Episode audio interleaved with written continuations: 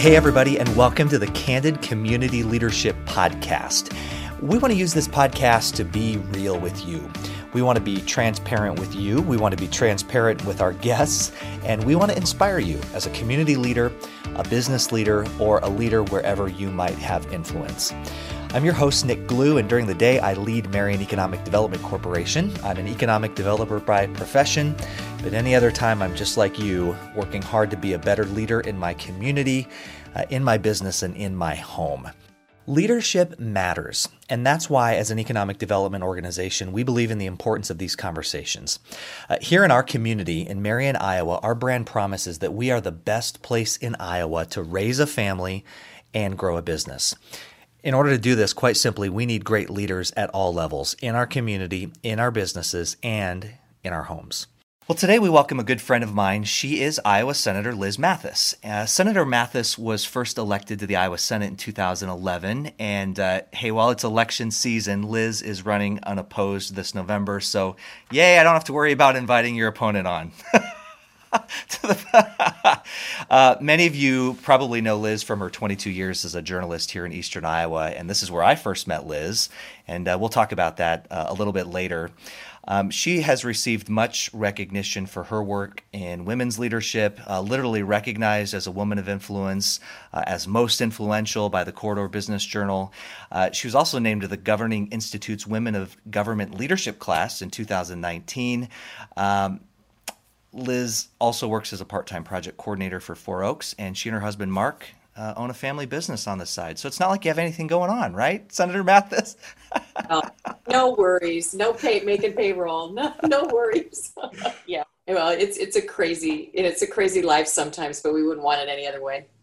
You can research and find several variations to this quote, "The only constant in life is change." I think back to, it was March 12th of this year, the year 2020. It was our community's legislative trip to Des Moines. You'll probably remember that. It was also the day where the Capitol was starting to become a ghost town, and we were beginning to react for the first time to this wonderful little thing we call COVID-19. We participated in what I think ended up being the last subcommittee or committee meeting of the entire session, to be honest. 6 months later, as I think about this question that I'm going to ask, I can't even tell you why we were there, what the topic of that subcommittee meeting was, because our world has changed. Not only are we navigating that global pandemic, we have some interesting social issues that we're navigating. We're deep in an election year, and to top it all off, in August, we endured a new word in my vocabulary, the derecho. And for those of you who might be listening and don't know what that word means, it's essentially an inland hurricane, a Category 4 hurricane that just devastated our community. Liz, you're a leader in our state legislature. You're a leader through your job in the nonprofit world. You're a leader in many ways.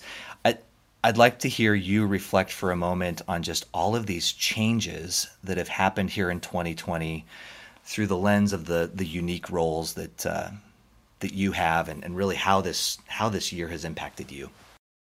Well, they say you never learn anything by talking. It's always by listening.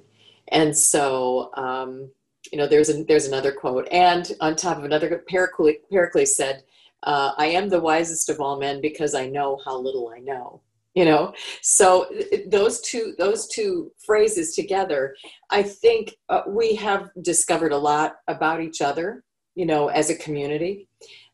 Just overall, I think we've really learned about the human condition, how brave people can be, how fragile they can be, how resilient and how flawed.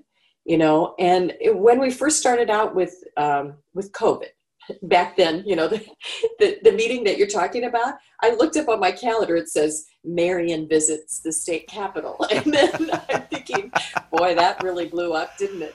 Shortly after that, what did you guys do? What did you say to chase us out of that legislative, chamber? But I think so much has changed since March, first COVID, and just reacting to that, both personally and professionally. So professionally as a legislator, oh my goodness, we just had so many people who had questions They had issues, really worried about their jobs and worried about their families and just, you know, the overall rate of infection. And then personally, you know, as you mentioned, my husband and I have a business. It's a family business. Mark has two other business partners, and we were very worried about making sure that everybody was going to be employed. And it was a scary time for us, for our business. So I'm very empathetic to other people, other business owners, yeah, and other people who work for small businesses, you know, just, you know, how you can have everything one day and 2 or 3 weeks later, it doesn't look so good. It looks like maybe you're going to close the doors. Thankfully, we got through that. We were able to get a loan. Mark really was aggressive with some of, you know, our clients and the client list. And mm-hmm. he did what good business people do. And you look for a transition. You look for the types of things that you can actually offer people during a time of crisis. And so that was on the personal side. On the professional side, same thing. You look to try to figure out how you can be helpful during a time of crisis. So those were kind of paralleled worlds that we were running in. He was in another part of the house. I was here in the home office, and, you know, I could hear him on calls and he could hear me, and sometimes yelling at people, sometimes not, you know. So it was a very, and it still is, just a very different time. Sometimes we feel like we're in limbo. Yeah. You know, which direction are we going to go? Are we going to take this? Or are we going to do this? I think Liz Lenz asked me, she's a columnist from The Gazette. She, you know, just asked me about different things around, you know, the derecho cleanup. And she was just kind of questioning me about something. And I said, Liz, you know, I choose to look through the front windshield instead of the rear view mirror. And that, I think that's the essence of it. When something is upon you, are you going to belabor why it happened and how it happened? You could, in order to make changes moving forward. I think we all have to look back and say, how could we have done this differently? All right, well, let's put policies and plans in place, and let's not let this happen to us again. You know, you can't control the weather, but how can you react to when the weather affects you? You can't control a germ or a virus, right? But how can you react to when that happens? And I think all of us have learned in different ways from the derecho and from COVID, how we're going to move forward from here. And it's been fascinating watching people do that, schools, how they're reacting to it. I couldn't be prouder of our administrators. Wow, they've reacted. But you also have to put resources behind it. And then that's where I come in as a legislator. How can I'm understanding what you're trying to do, and then how can I get resources to you to uplift that idea and make sure that you're being successful in educating our children, or as a hospital administrator, how you are being successful serving the public and their health and well-being. Mm. So I'm a helper, I'm a supporter, and a listener, first and foremost. Leadership, no doubt, in a year like 2020 is difficult. And a couple of seconds ago, you referenced our school administrators and you said, wow. And I 100% agree. And we talked a little bit about this offline, how difficult it is in a year like this to be in any type of leadership position. I think whether you're a leadership in a leader in a small business, whether you're an elected leader at any level of government, it's a very difficult year. When you said wow, I thought I agree with you 100%. And I've thought about sometimes that you have to realize that these people are all humans, right? And I believe that all of the leaders that we have in this community want nothing but the best for all of the people they are leading and the constituents that they serve. And I think we need to pause from time to time and just say thank you. Say job well done. Acknowledge that they're not going to make everyone happy, but recognize that sometimes if you think the decisions that I'm making in this office are difficult, think about some of these big community leaders, and really, I think just the burden and the weight of some of the decisions that they've had to make. I've tried to, on several occasions, just really point out and thank them, thank people like you for your leadership, because it matters, and we need strong leaders, not just through crisis, but if and when things settle down, we just need to make sure we always have the best and the brightest and good leadership roles. And I think we do. So sorry for my tangent there, but I have to tell you that your Marion mayor and your city manager, and also Jill Ackerman, your yeah, cohort in crime there in the office, amazing people. And look at how Jill just kind of picked up. Yeah. I was kidding with her about, I said, Jill, you're so organized. How is this happening with this food pantry? And how, she just like launched. She said, it's my background in Target, logistics, planning, being able to categorize things. And so that part of, old skill sets, those skill sets, you don't realize you're using them every day. And she really kicked them into overdrive. Then I met, as we call him, Mayor Nick. He's just a tremendous individual. And Nick and Jill and I were talking about how many people were accessing the food pantry. And Nick turned to me, and I just thought this was a very vulnerable moment. He said, and he's a great leader. And he said, I had no idea we had so many people in need in our community. And I think it was that revelation. It's made him look differently at the city. And it'll make him a better mayor. And I just thought, wow, to be able to see that, that's an amazing thing. Amazing. Absolutely. So change, we've probably used that already in this podcast to describe 2020. But, unfortunately, I think in many ways we've seen divisiveness, in different corners of our not just our community, but our world. So, there's good words, but there's plenty of bad words or negative words that really describe the year. How do we look at 2020? Can we yet see the silver linings? Can we see those glimmers of hope that hopefully in a year, in 2 years, as we look back at 2020, we'll be able to say that made us better people in this way, or these are the positive things that we saw from, maybe not just in business, but just in humanity in general. You were maybe touching on those already as you talked about the prior question. Yeah. There was an article I read about a month ago on resiliency. The New York Times had it, and it was, we see a lot of those, a lot of topics out there, that center around resiliency. But it said, what are the characteristics of what abilities do you have to get you through tough times? And they really hearken to what happened to you before. It's kind of like trauma-informed care, that social workers and mental health providers ask some of their kids. They say, not what's wrong with you. They say, what happened to you? And it's what happened to you is that builds resiliency sometimes in how you maybe, a therapist will work with the child through mental health and say, all right, I'm helping you acknowledge what happened to you. Mm-hmm. Now, how do you take that and move forward? How do you not let that define you, but you let that be a fulcrum for where you're going? And I think there are things along the way. So the floods of 2008, oh my gosh, we were, our personal business, again, we had 11 feet of water in our office in downtown Cedar Rapids. And it was a test of our resiliency.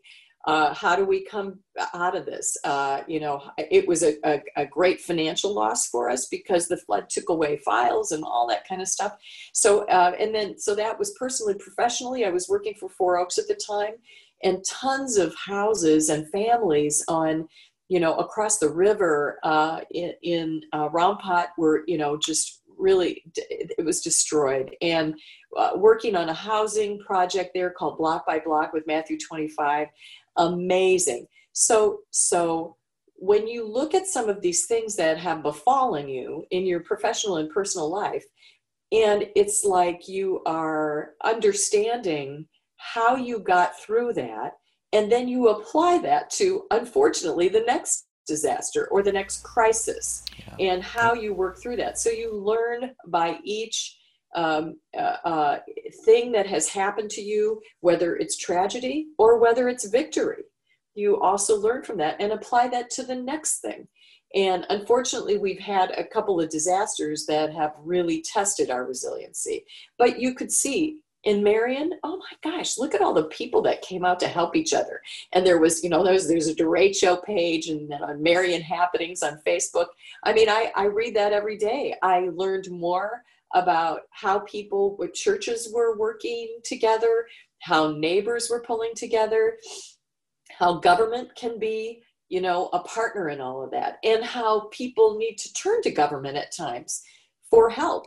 And a lot of people have never had to do that. So I think, you know, in answer to your question, of course, here I go, you know, Mark always says, come in for a landing, Liz, you know, bring it down to the tarmac right here. So I think looking at this, resiliency has been key. And the glimmer of hope that we have, even though there are people right now who are, they're pretty dark days, still really dark days. They don't have a job, or their business has gone under or is going under. Some of our restaurants, I just feel for them. They've put investments in, lifelong investments into their restaurants, and it's just sinking. And so it's still pretty raw for them. But the glimmer of hope is that we've seen that people say we need to move on. We need to look through the windshield and not in the rearview mirror. We need to pick up where we are and try to make something of this clay mold that we have and how we sculpt this into something new. We are learning more business practices. Sometimes it's, okay, I can work with a crew that's a little bit smaller. That doesn't bode well for the employees who maybe worked there before. But it also forces us to look at what is surviving in the 21st century. What businesses are outperforming others right now? Are they directly related to COVID? Is it directly related to derecho? And that will be, I think, a storm will pass, but another storm might come. And a germ will pass, but another germ's right behind it. So how do we transition into that new world where we're adaptive to disasters and we're adaptive to medical pandemics? And that's where we are right now, where we've got those thinkers, you know, out there learning how to transition. And those are the people that are going to lead us into the next spot. So in government, for instance, I've been talking with Kelly Garcia from the Department of Human Services about, it's called Social Determinants of Health. And it's a systemic look at how we can help kids from not getting into the social services chain so that a kid doesn't become DHS affected. We want to keep them out of that. We want to do preventative measures. And so how do we do that in the age of COVID? How do we deliver mental health services in the age of COVID? Well, telehealth. All right. So telehealth this is just one example. Telehealth in the age of COVID has been massively successful, but it's successful not only because, you know, the therapist can come to you wherever you are. You don't have to make an appointment to drive somewhere and be there at a certain time. They can come to you on your telephone. You know, they can come to you in the palm of your hand. And that's a good thing, but it's also been good because the providers have been paid for what that's worth. Now, when you take, you know, we have to work on, if you take that reimbursement away, or if you change a piece of that, we need to make sure that it doesn't upset the apple cart and then telehealth goes away because of some flaw, something that we did that doesn't make it work.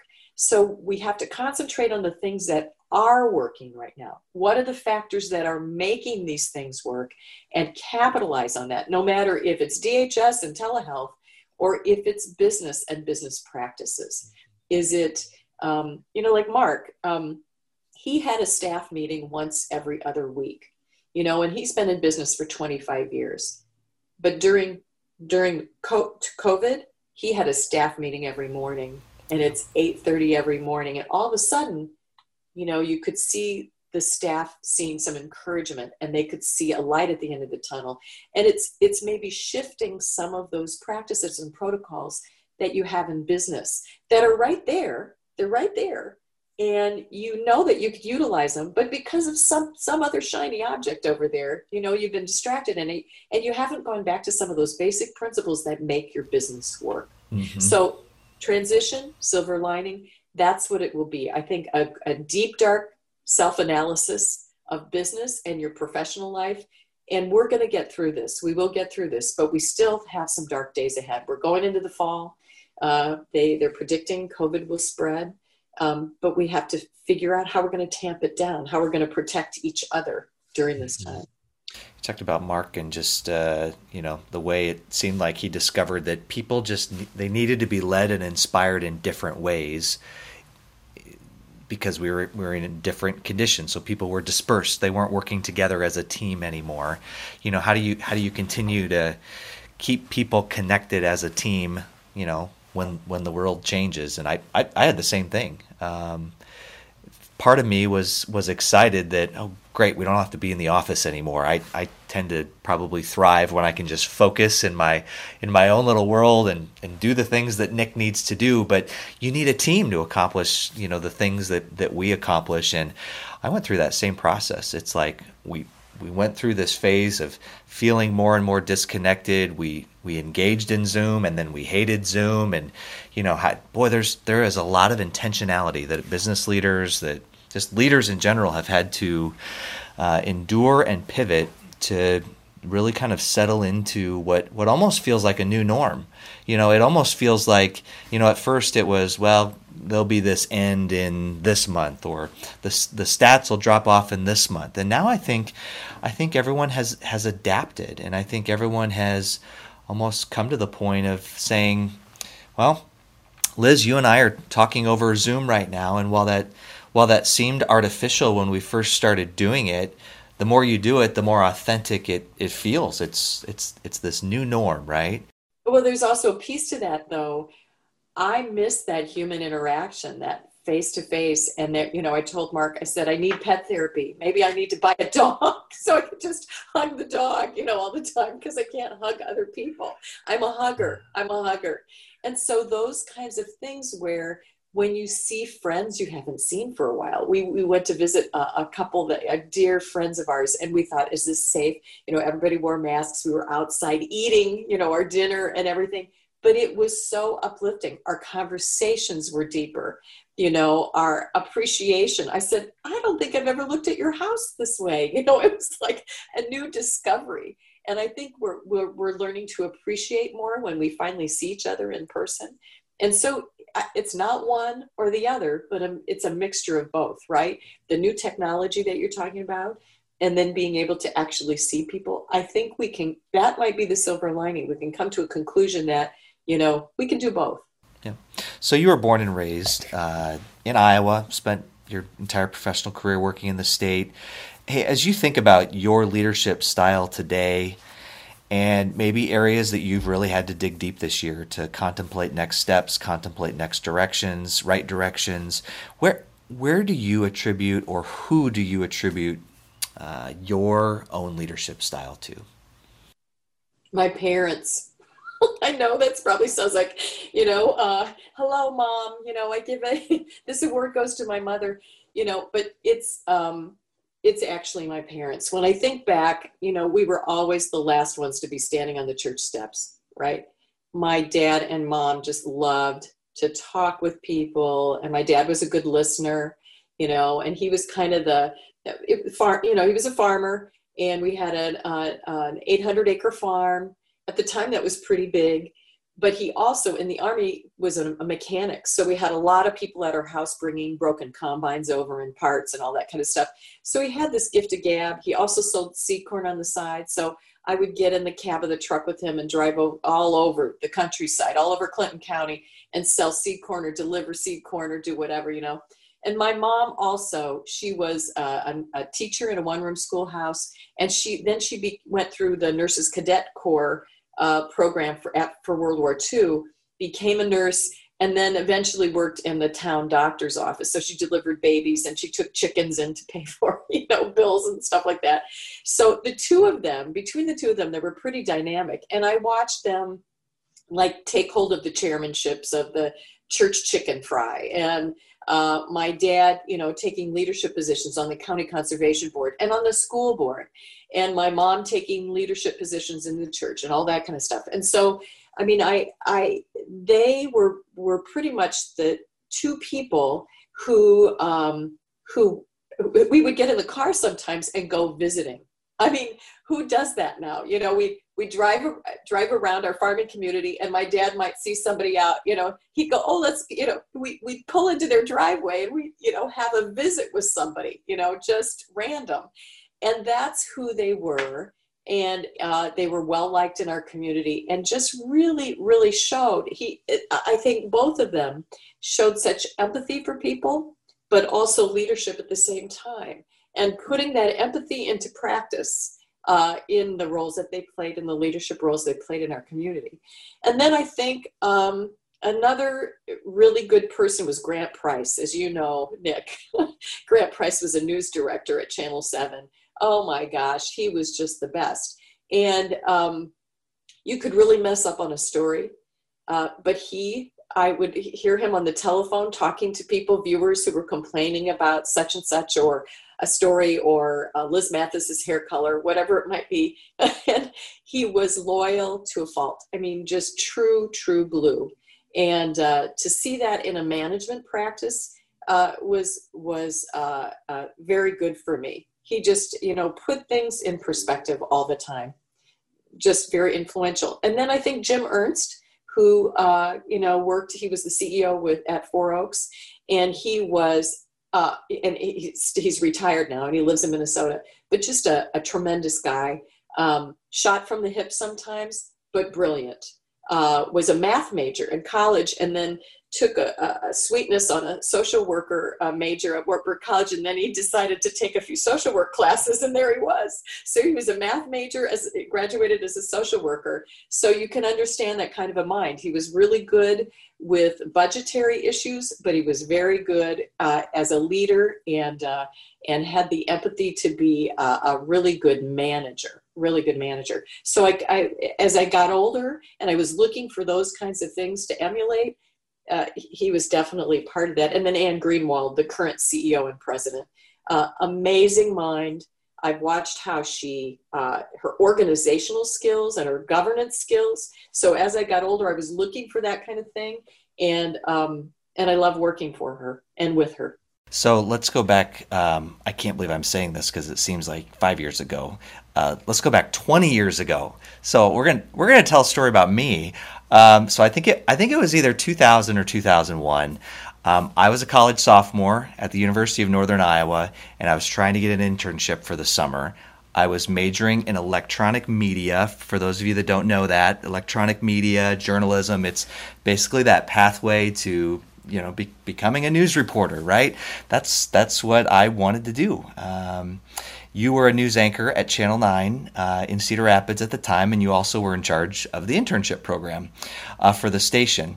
I will never forget the day. I was living in a house with four other guys, and this is back in the day that we had answering machines, right, and landline phones.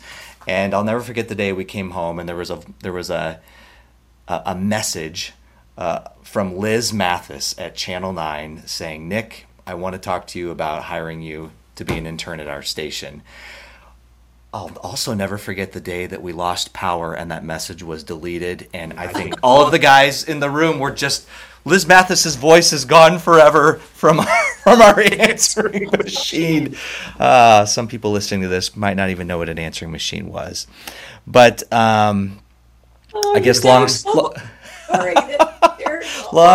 long story short, I did a couple of internships. You know, you were pivotal in investing into not just that program, but to people like myself, and you know, led to full-time employment for me very quickly. And kind of the rest is history as far as my professional journey. But you know, you leading that program.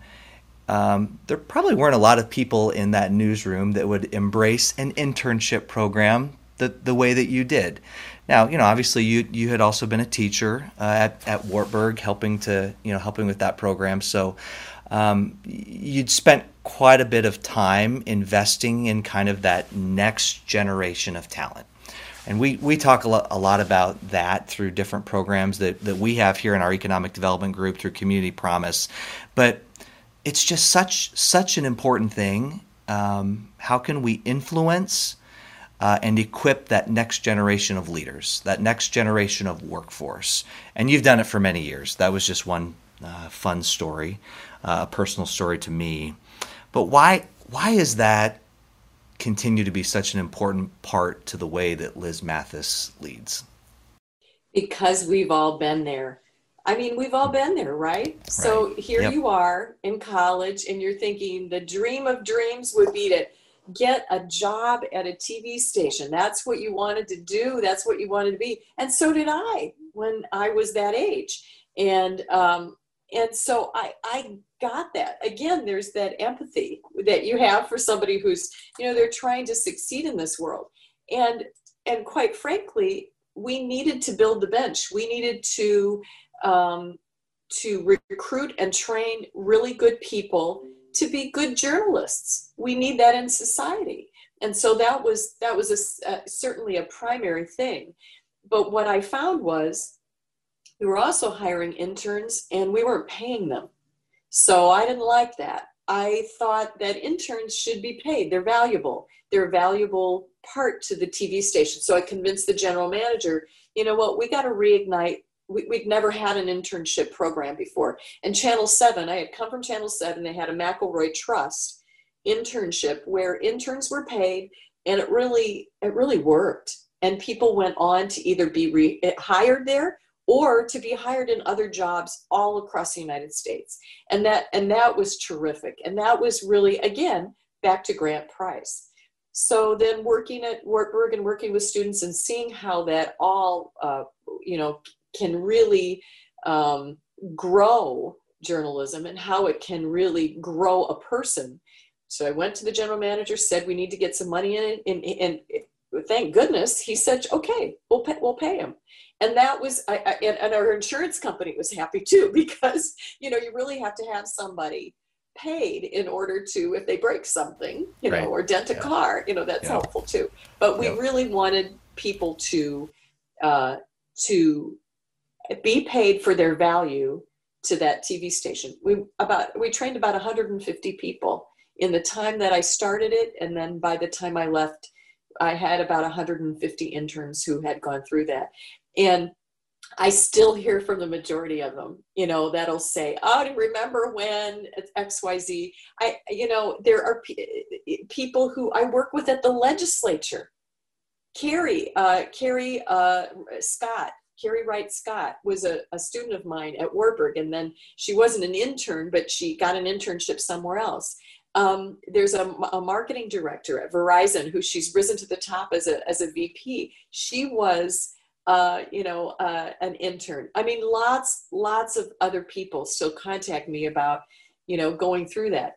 But the vision was building the bench, growing good people in journalism, but also giving students a try. Right. Because sometimes an internship will help you decide, can I cut this or not? Is this what I romanticized about when I was, you know, taking these classes? Is this what it's really about? Yes, this is what it's really about. And if you can't cut it, or you don't like it, or this is not the environment that you thought, then you still have time to make a decision to go to something else and do something else. So it's all that wrapped into one. And those were great times. Sometimes the interns, I tell you what, they tested my patience, you know, and other times you could, you know, it was like cream that rises to the top, and you were one of them. There are people that are self-motivated. They're resourceful. They get the big picture. And right away, you could see that happen. Mm-hmm. You'd give everybody an assignment, and you might have a stellar, you know, outcome from one student, and the other three really needed help. And it was really a classroom. It was just really a mirror of a classroom. Who's going to succeed and who won't? And in a TV environment, That's who's going to succeed or who won't. But you try to help everybody. But, you know, and then you can see who your talent is. I remember then you were hired. You were hired That's at right. Channel 9. And then the day that you were offered a job somewhere else, we had a deep conversation. I don't know if you remember that. Like, what am I going to do? What am I going to do? Because I think you realized this was a huge opportunity for you, but it wasn't in television. And you had in your mind always thought, I think, this is where you were going to be and this is what you were going to do for the rest of your life. And all of a sudden, there was a curveball and you made the right decision, Nick. I mean, look at your life. You know, you are influencing so many people in a way that is, you're building business. You are building a city. You're building, an economy in this area. So look at your skill set from journalism and you've applied it. Yeah, you know, we talked about resiliency, adaptability.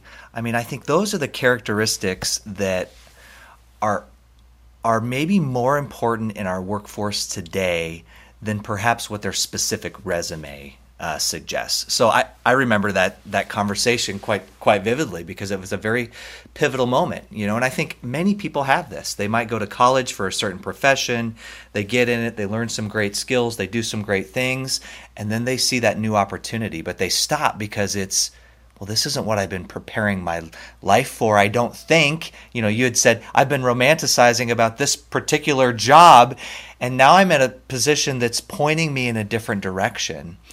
But I look back on my own career and changes that I've made and pivots that have been made, and I'm thankful for each one of those turns, each one of those course corrections along the way, because it's made me a better person, right? And I look back and I can say I've learned something valuable that I continue to apply in some way, even though my profession by title or by function might be very different.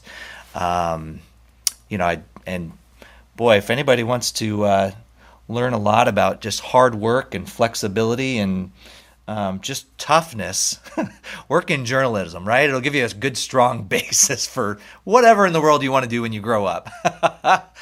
Or politics, you know. Somebody said, "Oh, do you get mean emails?" I said, "Not like I did when I was a journalist." You know, you still. I mean, that toughened me up, right? And the I could never see prior to throwing my hat in the ring. That wasn't even on the radar, you know, to go into the legislature or run for an office. That wasn't even there. And I think there's it's something of what you said. You know, you're taking this risk.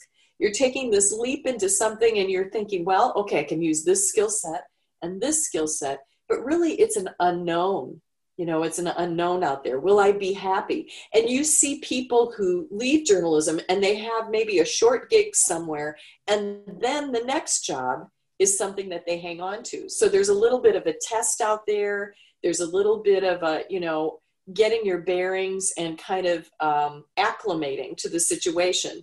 And a leader is a leader, Nick. And you showed leadership skills at a very young age. And, you know, born with a briefcase, I think is what I told your mom. You were just born with a briefcase. And so, you know, you can tell who has it and who's born with it and is part of their personality. Some people learn and it's behavioral, but a lot of people who are successful, they've just got that. They're risk takers, they're people who transition well, again, back to the resiliency. They're people who have taken maybe some negative outcomes and now they apply what they've learned from that to something else that's befallen them, and they're able to recover quickly from it. Liz, thank you for spending some time. And I talked about it earlier, just our need to say thanks. Thank you for just what you do for our community. As an elected official and in your role in the nonprofit world. And I guess personally for me, for the past 20 years, thank you for the influence that you've had on my life. And just everything that I think we do so many things every day that we don't realize what the long-term implications of that is going to be. So let's let that be a challenge to everyone that might be listening. The relationships and the people you impact today, you just don't know what that is going to mean long-term to those individuals. So make it meaningful. So. Hey, thanks for the therapy session, Nick. This is We probably could have predicted that this was going to happen based on initial emails that we exchanged and some of the conversation we had before we hit the record button today. So always a good time. Thank you, Liz. Thanks, Nick. Great conversation. Thanks. Well, we hope you, our listeners, were able to glean some relevance and maybe even some ideas for your own life, your own work environment, maybe even your own home. Hey, if you enjoyed this podcast, please stay tuned for additional episodes. Like this podcast or follow this podcast on whatever platform that you are listening on. Our goal is to produce content each month with influential community and business leaders who are willing to allow us to just get a little bit behind the scenes to look at their unique positions of influence through these challenging times. Thanks for listening to this episode of Candid Community Leadership. Wherever you lead, wherever you have influence, aspire for excellence. Be real with the people you lead, and let's be candid. We can all do better when we grow together.